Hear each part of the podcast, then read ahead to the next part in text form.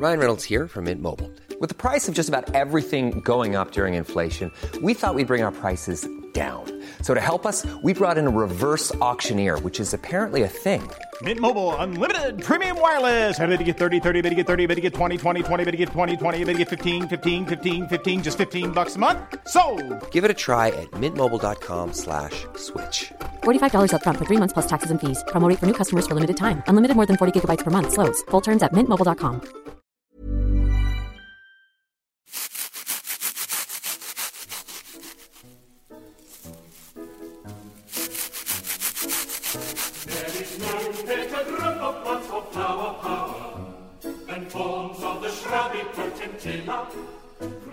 Our thanks to this week's sponsor, Hayloft Plants Limited of Pershore, Worcestershire.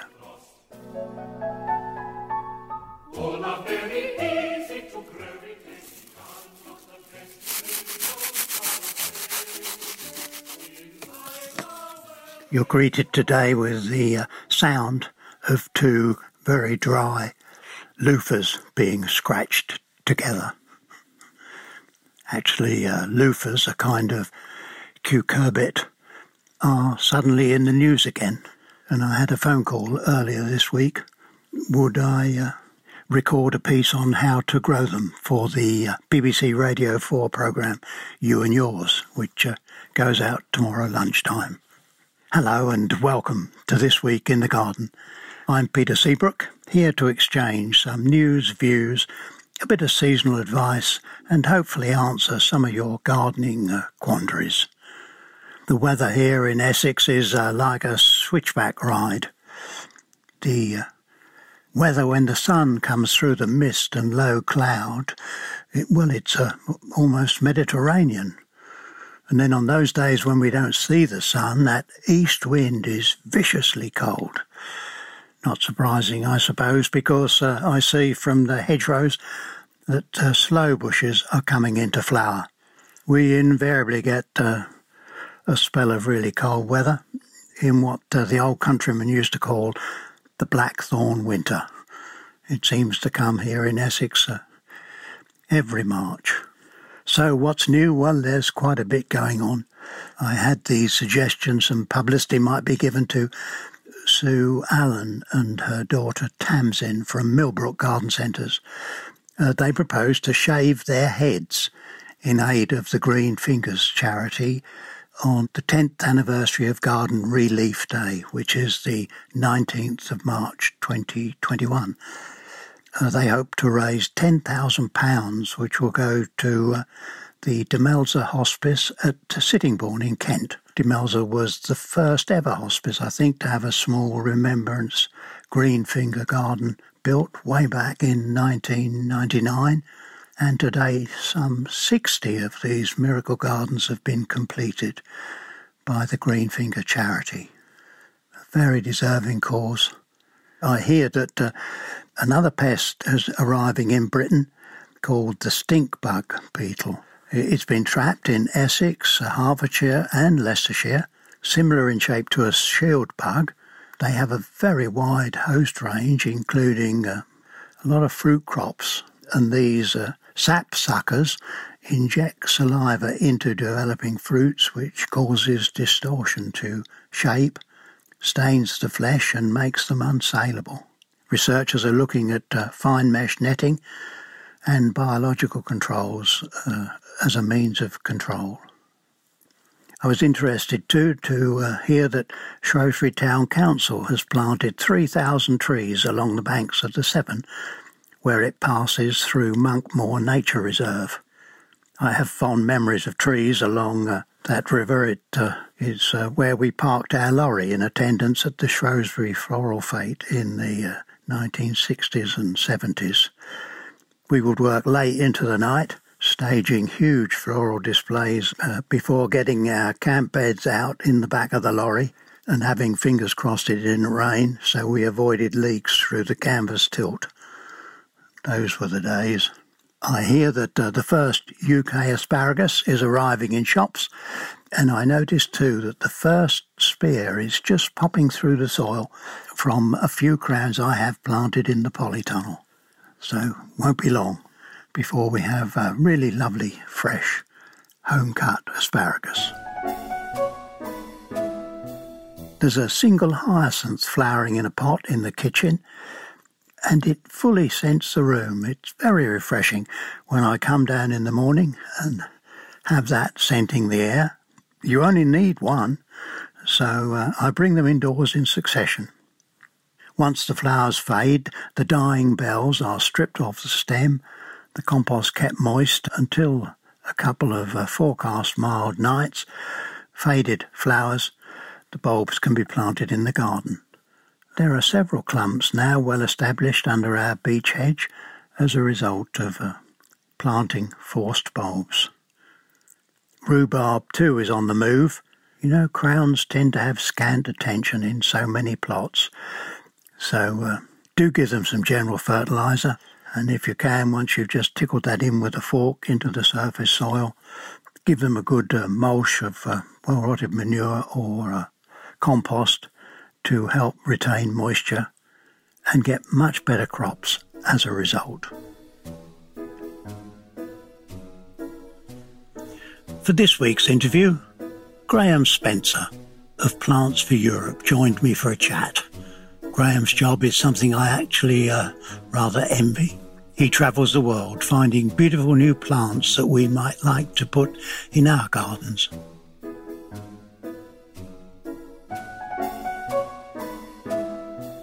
if only I was able to travel the world at the moment. We have to do it sort of all by Zoom and telephone. It's it, we're not allowed to go real traveling anymore, which is disappointing and does make our job harder.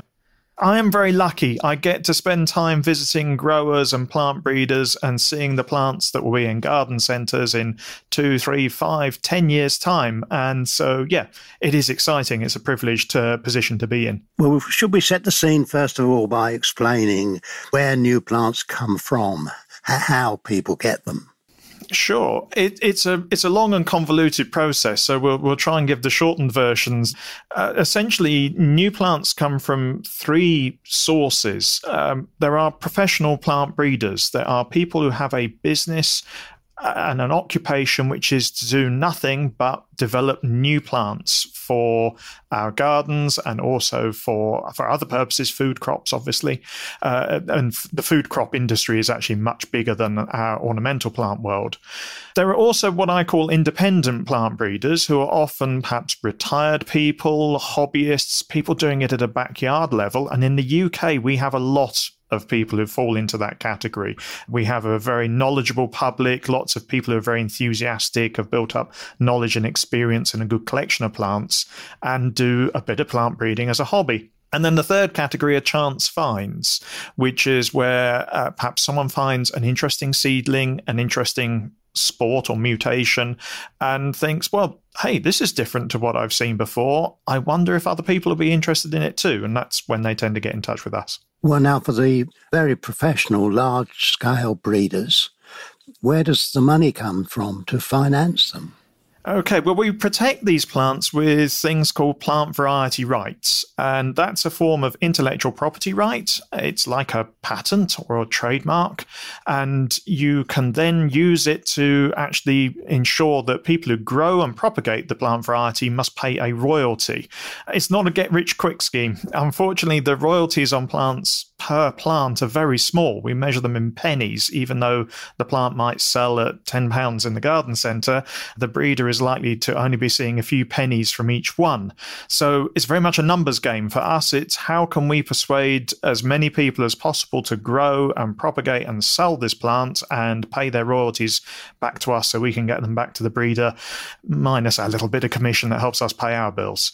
That's how people actually sort of generate an, an income and make a living from doing this. And if any one of those uh, three sources comes to you with their latest offspring, what makes a good plant? I mean, uh, how do you uh, assess potential? We always start off with the first three criteria which you must have in order to get a plant variety right, other than a deep pocket, because plant variety rights are expensive. And those three criteria are distinctiveness, uniformity, and stability. Distinctiveness, the plant must be different from all the other plants that already exist. Uniform, if I put 10 of these in a row, they do the same thing. And stability, if I grow those 10 plants for a year or two, they still are recognizably the same plant. They haven't reverted or mutated or become something else. So that's your starting point. And I'd argue that actually any plant needs to be distinct, uniform, and stable. Otherwise, it's no good. But we also look for other things. We've got to have a plant that people want to buy.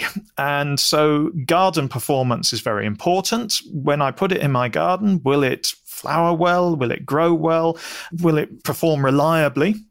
Nursery performance, which is different. Uh, you'd think that a plant that grows well in a garden would be a good nursery plant, but that's not always the case. So we need plants that are easy to propagate for growers, that in case of something which needs to be propagated by cutting, produces a lot of good cuttings reliably at the right time of year, and is pest and disease free, makes a nice plant which presents well in the garden centre because although a lot of plants are sold by mail order now, and, and increasingly so since the uh, COVID crisis, we still rely uh, to a large degree on what we call impulse purchasing. You walking past that trolley outside the supermarket door and seeing something and think, that's pretty.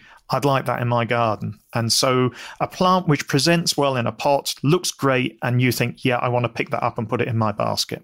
Sitting here listening to that list and thinking that uh, if uh, my recently found Aucuba, uh, the spotted laurel, has some potential, that's a frightening list of boxes that I have to tick. it's got to root easy. It's got to be hardy. It's got to be uniform. What? Boy, that, that, that's some hoops to go through, Graham. And it's true that a lot of plants, and I'd perhaps even say most plants that we see don't make the grade. Uh, some of them are still introduced, perhaps without plant variety rights, because the expectations of how it's going to perform in the market, how many plants are going to be sold, how much royalty income there's going to be for the breeder are not so great. Uh, sometimes they're still introduced and still uh, offered for sale in modest numbers and in a small way, but it does have to be something really good if it's going to get mass market appeal and really be a success. Well, could you take us through one or two examples? Um, and there, Absolutely. And, and, there must be some stories behind some of those finds, mustn't there? I mean, if, if for just a moment or two I deflect, we had a chance seedling in our garden, which was patented Verbena Seabrook's lavender. Uh, and when it first appeared, Margaret was going to pull it up as a weed. Uh, thank goodness she didn't. I mean, it, it sold a few plants since then. Absolutely. I have one particular plant springs to mind, Nemesia myrtille, uh, which was developed by Martine Telright. It was in the reject pile, and I happened to be at the nursery that day and saw it. And I said to Martine, I think that one's good. And she said, No, we don't need another one that looks like that. There's too many blue Nemesias in the world. Uh, I persuaded her to move it from the reject pile to the pile of plants that should be kept. And yeah, it does pretty well in the market. So uh, I'm, I'm pleased about that. Your verbena, of course, uh, we have a, a, a, new variety coming along at the moment, which was a mutation from Seabrook's lavender found by Robin and Christine Grant on the Isle of Wight, which uh, we've called Margaret's Memory in honor of your your wife Margaret, which is a is a lovely story to tell because Robin and Christine they run a tiny nursery in their back garden in in Cowes on the Isle of Wight.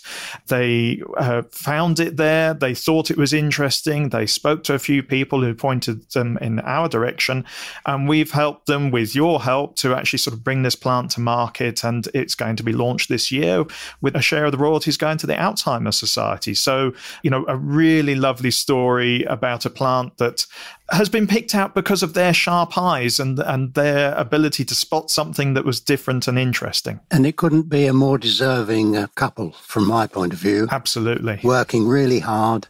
You know, life is uh, not easy for a backyard nursery person. It's almost like the lottery, isn't it? You know, yes, yes their ticket sort of came up and they were bright enough to see that the ticket was there. Yeah, so much of it is chance, but also, as you say, it's the skill and the experience to spot something. It, you've got to have that chance come by, but also spot it and grasp it. Now, was it you that came up with the name, or was that the nursery who's propagating it in big numbers now? It was initially it was the nursery. It was Kernock Park Plants down in Cornwall. Bruce Harnett who said we think we should call it Margaret's Memory. He said, I think that works well. Alliterative names often work well, they stick in people's minds very nicely. And uh, he said, we should use this link and this story and see if we can do some good with it. And the name is really um, very important when we introduce a new plant, don't you think? Absolutely. I, my my favourite example from recent times is a new anemone uh, developed and found by Rosemary Hardy at Hardy's Cottage Garden Plants in Hampshire, and she chose the name after a lot of discussion. She decided to call it Frilly Knickers, and uh, anemone Frilly Knickers has, has is taken off hugely, and I'm sure it's partly down to the name. I always say that a bad plant with a good name is still a bad plant and will be found out. A good plant with a good name, that's going to be a good combination and uh, will always sell. You can't make a bad plant popular by sticking a good name on it. I couldn't agree more there, yes.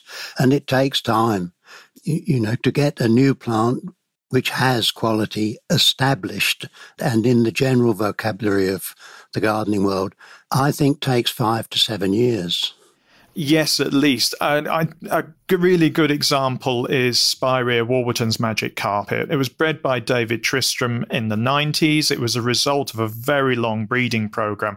He started with Spirea Goldflame, collected seed from that, made selections from those seedlings, and then went through several more generations, saving seedlings, picking the best ones, saving seedlings from those best plants uh, until he got a plant which was what he was looking for. So a Spirea which was compact with good foliage color excellent disease resistance, doesn't get mildew like other spireas do, and good flowers as well, and also, coming back to my earlier point, a really good nursery plant. It makes a good pot full, it's colourful in a pot, it's easy to produce, it makes lovely lot of cuttings for the grower. So, you know, it's now 20, nearly 25 years actually since it was introduced, and it's now a textbook plant. It's a plant, if you go and pull a reference book off of a shelf in a, in a bookshop or a library or on your own bookshelves, you will find it listed. And there are so many new plants that don't get there. They don't make it into the textbooks, they don't make it to the websites, the lists of good plants. That one has because it's such a solid plant with a good name as well, but it's a really good plant. It's that combination of name and, and fantastic plant. Ryan Reynolds here from Mint Mobile. With the price of just about everything going up during inflation, we thought we'd bring our prices down. So to help us, we brought in a reverse auctioneer, which is apparently a thing. Mint Mobile unlimited premium wireless. Ready to get 30, 30, bit to get 30, bit to get 20, 20, 20, bit to get 20, 20, bit to get 15, 15, 15, 15 just 15 bucks a month. So, Give it a try at mintmobile.com/switch. slash $45 up front for 3 months plus taxes and fees. Promo rate for new customers for limited time. Unlimited more than 40 gigabytes per month slows. Full terms at mintmobile.com. Hey, it's Ryan Reynolds and I'm here with Keith, co-star of my upcoming film If, only in theaters May 17th. Do you want to tell people the big news? All right, I'll do it. Sign up now and you'll get unlimited for $15 a month in 6 months of Paramount Plus Essential Plan on us. mintmobile.com/switch. slash switch. Upfront payment of $45 equivalent to $15 per month. Unlimited over 40 gigabytes per month. Face lower speeds. Videos at 480p. Active Mint customers by 531.24 get 6 months of Paramount Plus Essential Plan. Auto renews after 6 months. Offer ends May 31st, 2024. Separate Paramount Plus registration required. Terms and conditions apply if rated PG. But you mentioned the uh, breeder David Tristram. I mean, he has a, a really good history in terms of good plant introductions. Absolutely. David bred some fantastic plants during his lifetime, uh, Scabious Pink Mist and Butterfly Blue, which are hugely popular, uh, Helleborus, uh, Ivory Prince, and uh, Helleborus Rosemary, which was named for his wife. And uh, that was the uh, was was an outstanding plant, the first Helleborus orientalis niger hybrid to be brought to commerce, a very difficult thing which people didn't think was possible, and he achieved it. Uh, many, many more plants that he's introduced over the last uh, 20 or 30 years, and many of those are textbook plants now. They are the standard that uh, everybody judges other varieties by. Well, butterfly blue, when you mention that, immediately coming to mind is a meeting in a hotel in Torquay between two nursery folk organising the launch of that. And I think uh, Butterfly Blue was probably one of the sort of pioneers of uh, new plant launches. Uh, it was um, stocked by all of the Garden Centre Association, if I remember correctly, at that time, and just went off um, with a bang from, from day one, immensely popular. You saw all sorts of innovations with that plant. It was the fact that it had a trademark name, it had some branding, it was a very good plant in its own right. It was marketed in a coloured pot that that was one of the first plants I ever saw where the pot was the same color as the flower. So you know that that, that was an innovative innovative thing. It was nobody had done that before, and they did the same when Pink Mist came along a few years later, which David developed as a companion. Uh, they put Pink Mist into a pink pot. Those were some of the first sort of uses of those uh, marketing techniques in this country. We hadn't seen that before. Well, now are there some plants which sell well in one country but not another. I've got a good example of that. We work with a grass, uh, advena chelsea, and it's a very dark leaved grass. It was developed here in Sussex by the late Arthur Shearing. Arthur had been playing about with Pennisetum. Uh, you will know Pennisetum setaceum rubrum. It's very widely available and cheap. Uh, and he was looking to develop something that was better than that. He was sure that there was a better plant that could be developed. So again, he was collecting seed, picking the best seedlings, collecting seed from those, and repeating that process. And he came to me with 12 different pennisetums. And uh, I have to admit, I was very, very doubtful that anyone would pay money to grow this plant. But I, I said to him, look, we'll, we'll give it a, a run out. We'll try it with some of our growers and see what they say. So we sent it for trial, and the first couple of growers came back very negative. Uh, they really weren't interested. But I'd had a conversation with a German grower, a company called Selecta Klemm in Stuttgart. And I, I told them about these plants, and they said, Well, we'd be interested. Send us some samples, which we did. And they came back and said, This is really good. This will be big in Germany. And I wasn't sure, but I said, well, you know, I'll, I'll take you at your word. Let's see how we get on. And they set up production. And yes, it is very popular in Germany. We now have three growers doing it in big quantities in the, in the German market. Uh, some of the propagation is down in Turkey and uh, it sells really well. In the UK, not much at all. Uh, it's starting to become available. People are beginning to recognize it now as a, as a superb, superb variety and a really good variety, but uh, it's taken a while to get there. And in general, that type of plant not so popular in the UK market. So different plants, different markets. Uh, you know, if you go to Germany with a variegated plant, or more especially with a yellow leafed plant, they start throwing nitrogen at it and saying, "Well, why isn't it green?" Uh, yeah, yellow leaf things don't sell in Germany. And uh, it's been a constant problem for us to explain to British breeders in particular get very excited. I found this yellow leaf plant. It's fabulous. And we say to them, well, it'll do very well in the UK and, and Ireland as well. They do well in France and Germany. They'll just think it's sick. now, what about the future, Graham? Can we twist your arm? Are you going to uh, let us into the secrets of uh, an absolute wonder plant that's going to uh, break into the world? Well, uh, I, um, we've got two exciting plants coming through this year. Obviously, your new verbena, Margaret's Memory, is one of them. The other one that we're very excited about is Polemonium Golden Feathers. And it's a new variegated polemonium actually developed in Australia believe it or not, uh, and uh, by a, a, guy called Steve Eggleton at Plant Growers Australia in Melbourne and he was growing a crop of Polemonium Lambrook Mauve, which is a well-known variety developed here in the 1960s, selected by Marjorie Fish at Lambrook, uh, East Lambrook Manor in Somerset. And Steve was growing a crop of Lambrook Mauve in Melbourne, and he spotted a plant with a variegated leaf and he picked it out and set it to one side and nurtured it and discovered that it was stable, the variegation was good, the flower color was good, and so he decided that it was worth propagating up and launching to market. Some plants were sent back to us here in the UK, and we sent them to some growers in the UK and on the continent. And this year it will be sold for the first time. So that whole process has taken nearly 10 years from the point where Steve found the first plant to the point where the first plants are being sold this spring. And uh, it's so, as you said earlier, it's a long process. It takes a long time we test these plants thoroughly. They have to have tr- trials in a nursery, trials in a garden. We have to get those very important photographs for catalogs and websites. Uh, we have to also just physically multiply the plant up. It's not like manufacturing widgets. We can't just set up a machine that will produce millions of widgets overnight. It takes a long time to start from one plant to getting to the point where you have enough to sell it to the public. Just remind me again the name of that polemonium. It's it's Polemonium Golden Feathers, and uh, it like all polemoniums, has that feathery looking leaf, and they have this lovely gold margin to them, very broad gold margin with a green center, and the flowers are the typical mauve color that you also see in the original parent variety, uh, Polemonium Lambrook mauve. Graham, is there one plant in your mind that could be the pot of gold I mean, uh, I think from my point of view, if we had a really daffodil yellow sweet pea with a wonderful fragrance, uh, it would have some potential just now.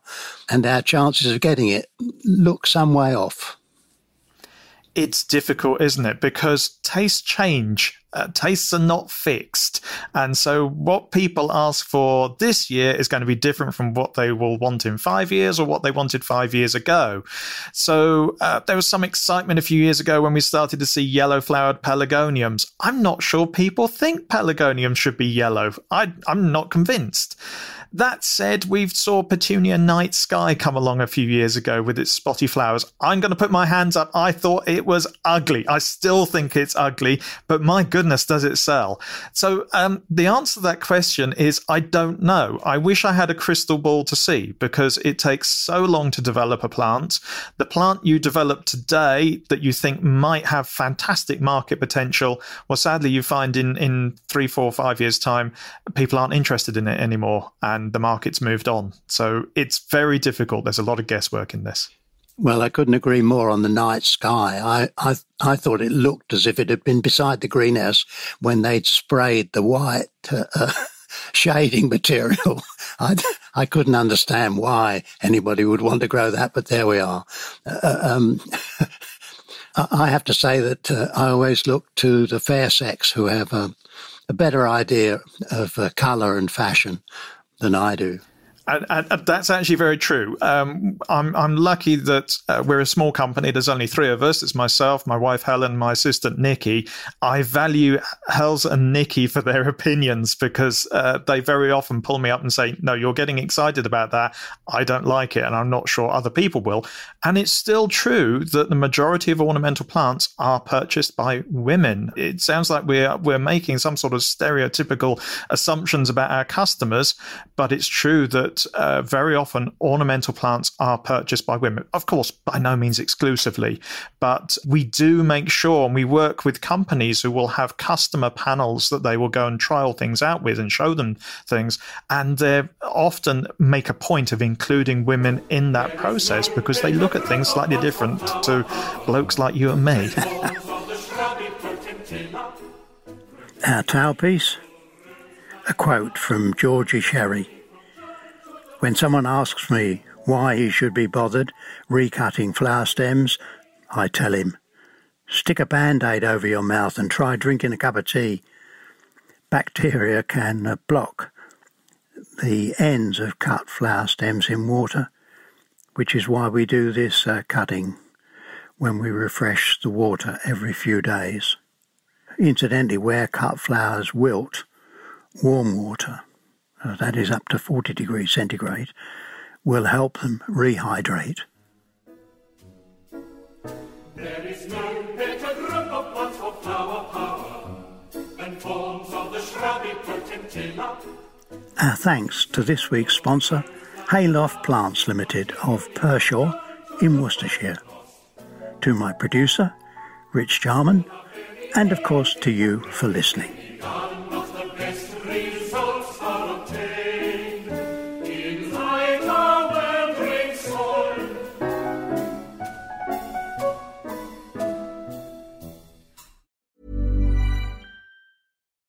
Deserves the best, and there's no better place to shop for Mother's Day than Whole Foods Market. They're your destination for unbeatable savings, from premium gifts to show-stopping flowers and irresistible desserts. Start by saving 33% with Prime on all body care and candles. Then get a 15-stem bunch of tulips for just $9.99 each with Prime. Round out Mom's menu with festive rosé, irresistible berry chantilly cake, and more special treats. Come celebrate Mother's Day at Whole Foods Market.